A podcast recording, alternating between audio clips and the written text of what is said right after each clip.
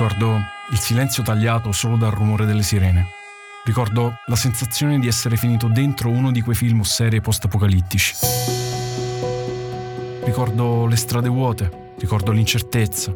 Non sapevamo né come né se sarebbe finita. Ricordo il dramma che arrivava dai notiziari e l'insopportabile e inutile cicaleccio che invece usciva dai talk show. Ricordo la paura, per me, ma soprattutto per le persone a cui volevo bene. Ricordo anche il tempo, improvvisamente diventato enorme. È stato come se all'improvviso qualcuno avesse aperto i rubinetti del nostro tempo. Prima ne usciva solo una stilla, stretta tra impegni, spostamenti e non poche rotture di scatole. Poi, all'improvviso, è come se ce lo avessero ridato tutto insieme. Le stesse 24 ore, che prima sembravano bastare a stento, all'improvviso sembravano lunghissime e riempirle un'impresa. Durante il lockdown del 2020 c'era chi si era messo a fare il pane, chi a riordinare la libreria, chi a leggere Guerra e Pace, chi a sfondarsi di PlayStation o di streaming. In quei mesi lontani e paurosi, dei quali nella maggior parte dei casi ora abbiamo solo ricordi confusi e sfocati, c'erano tante cose, ma soprattutto c'era il vuoto. Il vuoto, l'assenza dei contatti umani, anzi la loro negazione e proibizione. E in quel vuoto sono arrivate le call. E chiariamoci, non hanno risolto il problema, ma almeno lo hanno alleviato, reso meno cocente. In una certa misura, nel 2020, le call, il mondo lo hanno salvato hanno consentito a molti di noi di continuare a lavorare, ai bambini e ai ragazzi di andare a scuola, ad alcune persone di laurearsi, ad altre persino di sposarsi. In alcuni strazianti casi venivano usate le videochiamate per vedere, per l'ultima volta, parenti malati ai quali non era possibile far visita.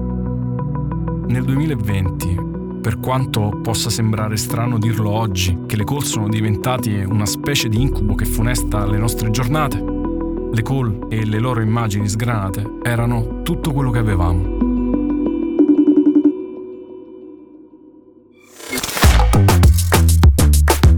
Io sono Francesco Nicodemo e questo è La Prima Volta, un podcast prodotto da Cora Media e Fondazione Italia Digitale.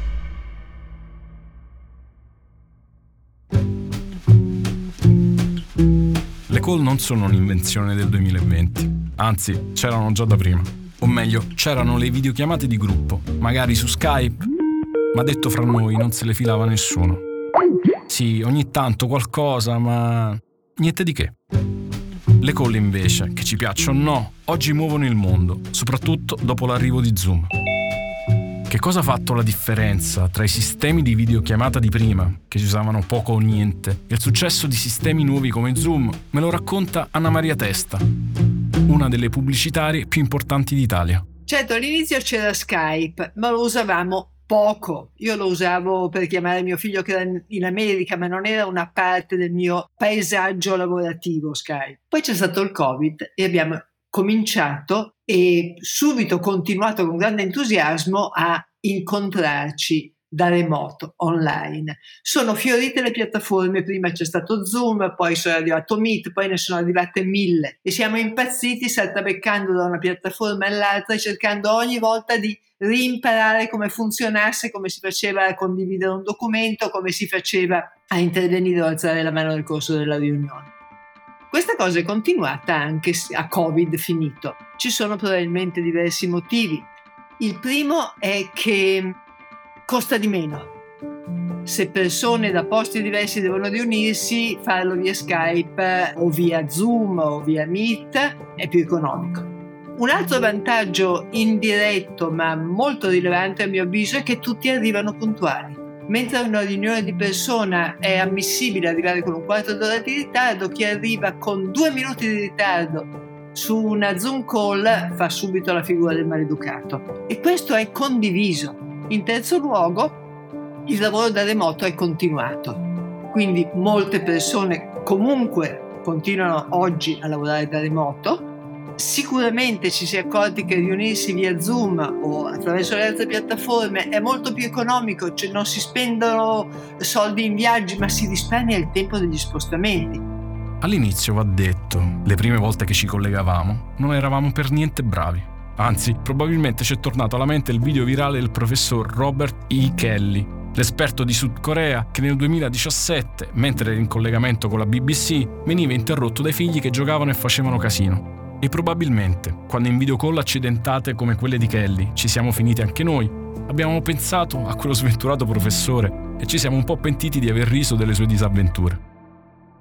Se oggi ci mettiamo a scartabellare tra i ricordi vicini e lontani, troviamo probabilmente dozzine di aneddoti da call. Persone che lasciano il microfono aperto, che masticano, che parlano senza aprire l'audio, di gente che va in bagno, che si cambia senza disattivare la telecamera, di cani e gatti comparsi sullo sfondo delle riunioni più importanti o di colloqui di lavoro. Ma poi, in call, non ci sono solo le papere e i pasticci c'è anche il fatto, apparentemente inspiegabile, che le call che oggi riempiono le nostre giornate ci risultano incredibilmente faticose. Non è un'impressione, è un dato di fatto reale. Si chiama Zoom fatigue e cos'è me lo spiega ancora Anna Maria Testa. È faticoso fare riunioni via Zoom. Certo che sì, da una parte è più comodo, non dobbiamo spostarci dall'altro capo della città o a centinaia di chilometri di distanza per riunirci magari per mezz'ora e questo è un vantaggio sicuramente. L'altro vantaggio è che tutti arrivano puntuali, cosa che non capita nelle riunioni. C'è però una serie di fatiche percettive e cognitive che tendiamo a sottovalutare. Prima di tutto mantenere costantemente il contatto visivo con un interlocutore o con molti interlocutori che ci fissano da uno schermo è faticoso. Le cose peggiorano se tutti gli interlocutori spariscono e al loro posto appaiono dei riquadri neri o delle iniziali o i nomi. A questo punto io sto parlando in una stanza vuota dove però so che orecchie mi ascoltano, occhi mi guardano e mi giudicano. E qui arriviamo al terzo punto, io mi vedo mentre parlo. E quindi parte della mia attenzione è deviata dal fatto che magari controllo di avere i capelli a posto, di non fare troppe facce, di non gesticolare troppo, di essere ordinata, scopro che una persona passa dietro di me, tutti questi elementi sono di disturbo e continuano a mm, obbligarci a spostare l'attenzione da un elemento all'altro eh, del nostro paesaggio cognitivo del momento. Oltretutto, noi vediamo delle persone che sono inquadrate in ambienti diversi, ciascuno dei quali contiene i suoi disturbi e che si inquadrano in modi diversi. Alcuni ci mostrano il mento, altri inclinano male lo schermo dell'iPad e appaiono solo le fronti. In qualche caso vediamo dei pezzi di volto, alcuni sono vicini, alcuni sono lontani, alcuni sono in posti luminosi, altri sono in posti bui. Eppure, nonostante le call oggi facciano parte della nostra quotidianità e anzi ci siano venute a noia, in realtà sono un prodigio di tecnologia di cui stentiamo a renderci conto. Perché già alla fine dell'Ottocento, subito dopo l'invenzione dei primi telefoni da parte della Bell Telephone Company, e una volta dimostrata la possibilità di portare la voce attraverso fili, ci si chiese se fosse possibile fare la stessa cosa anche con le immagini. Stiamo parlando della fine dell'Ottocento e ovviamente la risposta era no, la tecnologia e la ricerca nel campo dei materiali erano tutt'altro che pronte. Non tanto per quel che riguardava il catturare o il trasmettere le immagini, cose che in qualche modo erano già nell'aria e che, di lì a qualche decennio, avrebbero visto la loro realizzazione nel cinema e nella televisione, quanto per la questione della reciprocità. La vera magia del telefono era che con lo stesso apparecchio si poteva ascoltare e si poteva parlare, si poteva chiedere e si poteva rispondere. Per poter replicare la stessa cosa con le immagini ci vollero tempo e ricerche e a dirla tutta, anche soldi. Soldi che alla presentazione dei primi due prototipi al mondo di dispositivi che avrebbero potuto funzionare in questo senso mancavano. E mancavano o perché era il 1931 in America e c'era la Grande Depressione, o perché era il 1936 in Germania e stava per arrivare la guerra. Così i progetti di un telefono che si vede, chiamiamolo così, furono abbandonati e messi in un cassetto fino ai tempi migliori. E in un cassetto rimasero, fino a quando negli anni 60 del secolo scorso l'azienda americana ATT presentò il suo Picture Phone, che faceva quello che doveva, ma aveva un problema, era un disastro. Non perché non funzionasse, per funzionare funzionava. Certo lo faceva peggio dei dispositivi a cui siamo abituati e trasmetteva un frame ogni due secondi. Quindi, più che trasmettere le immagini del nostro interlocutore, ce ne trasmetteva tante foto. Però insomma era meglio di niente e soprattutto era il meglio che si fosse mai visto. Il problema con le invenzioni però è che non basta farle, occorre farle al momento giusto perché abbiano successo. Lo storico John Gertner, occupandosi delle vicende che hanno portato alla nascita di telefonie e comunicazioni per come le conosciamo oggi, ha scritto che per un innovatore essere in anticipo è la stessa cosa che sbagliare, perché se sei in anticipo il mondo non è pronto. E se il mondo non è pronto, allora non saprà che farsene del tuo marchingegno e quindi lo cestinerà. E infatti, il progetto di telefono con immagini della ATT finì cestinato, ignorato da un mercato che non era pronto. Poi, negli anni Ottanta, il mondo è cambiato e un telefono che trasmettesse anche immagini cominciò a essere richiesto. Erano nati i grandi uffici, aveva preso forma un'economia di servizi, stavano nascendo le prime multinazionali moderne. Insomma, si erano create le condizioni perché il mercato richiedesse telefoni che fossero più che semplici telefoni. Ma anche se il mondo era pronto, la tecnologia, ahimè, era rimasta indietro. E il massimo che riusciva a produrre era un dispositivo per le videoconferenze, dal nome CLI-T1, che però era troppo grande e costoso. Il suo hardware occupava un'intera stanza e il suo costo di installazione superava i 250.000 dollari. Un'ora di videochiamata, poi, costava più di 1000 dollari. A queste condizioni, di nuovo, nessuno sapeva che farsene. E quindi, di nuovo, non se ne fece niente. Perché le videochiamate diventassero reali, possibili, comuni, era necessario che la tecnologia che vi stava dietro fosse abbordabile, facile, raggiungibile. Questo perché una cosa è inventare qualcosa, una cosa è cambiare le abitudini delle persone, una cosa è avere una buona idea, una cosa è fare la rivoluzione. E per fare la rivoluzione le tecnologie non bastano.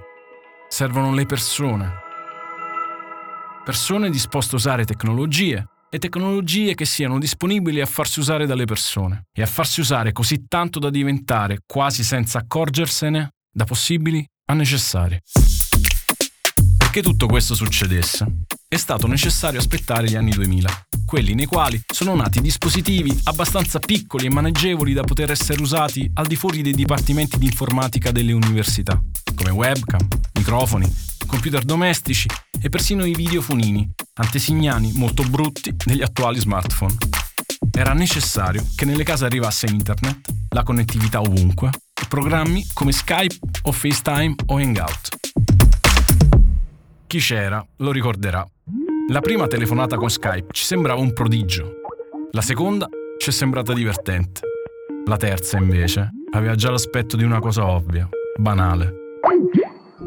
Lo stesso è successo per i primi sistemi di Google Meet o Microsoft Team, fino a Zoom, il programma supereroe della pandemia, passato in pochi giorni da essere un misconosciuto software da 10 milioni di utenti a essere un colosso da 200 milioni di utenti al giorno. Ma se la tecnologia che ci permette di fare e vedere cose a distanza ci appare oggi banale, quel che non è banale sono le cose che ci si possono fare. E non mi riferisco neppure al fatto che anche se oggi dagli aperitivi su Zoom un po' ci vergogniamo, Comunque, in quel 2020 ci hanno salvato la vita. E neppure al fatto che se la pandemia fosse arrivata solo dieci anni prima, milioni di ragazzi in tutto il mondo avrebbero perso due anni di scuola. Mi riferisco al fatto che le cose che si possono fare in video call sono prodigiose. Anche se non ne possiamo più di passare le giornate in call e anche se non sopportiamo più la gente che mastica con il microfono aperto o che tira lo sciacquone, quello che succede ogni giorno nei nostri computer è un prodigio dalle potenzialità enormi. Per avere un'idea di quanto grande sia, vale la pena raccontare una storia. Una storia successa, nella relativa indifferenza generale, il 7 settembre del 2001, quattro giorni prima che il mondo cambiasse in mondovisione. In realtà era già cambiato.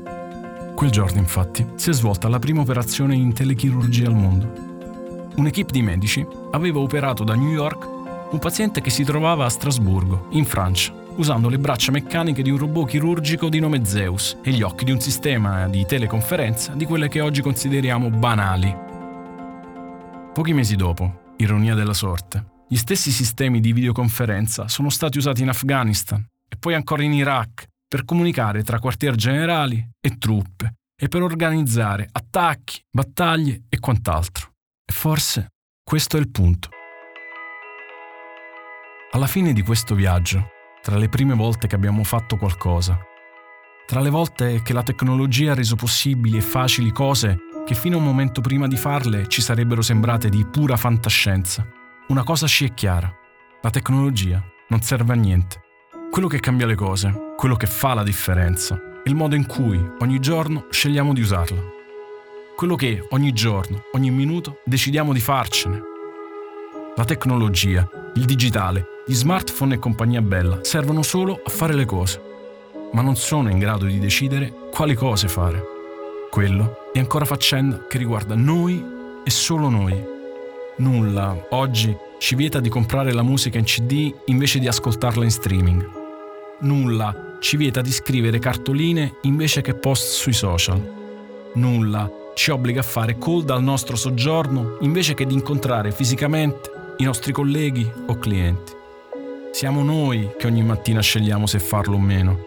Siamo noi che ogni mattina scegliamo se usare gli strumenti che esistono nel 2023 o preferire altre strade. Siamo noi che ogni giorno scegliamo se aprire i social network per diffondere cuoricini alle persone cui vogliamo bene o per far circolare fake news e odio. Siamo noi a fare tutto. Siamo noi a decidere. Le tecnologie, anche le più avveniristiche, anche quelle che ancora non ci sono e che non riusciamo nemmeno a sognare da sole, non servono a niente. Servono solo a darci l'emozione e il brivido della prima volta. Poi, tutte le altre volte, dalla seconda in poi, dipendono da noi.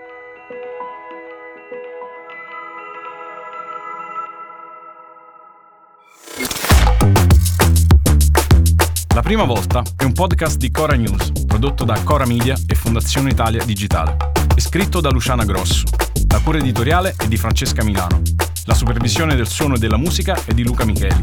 La post-produzione e il montaggio sono di Cosma Castellucci. L'editing audio è di Luca Possi. Il fonico di studio è Lucrezia Marcelli. Il producer è Alex Peverengo. Coordinamento post-produzione di Matteo Scelza.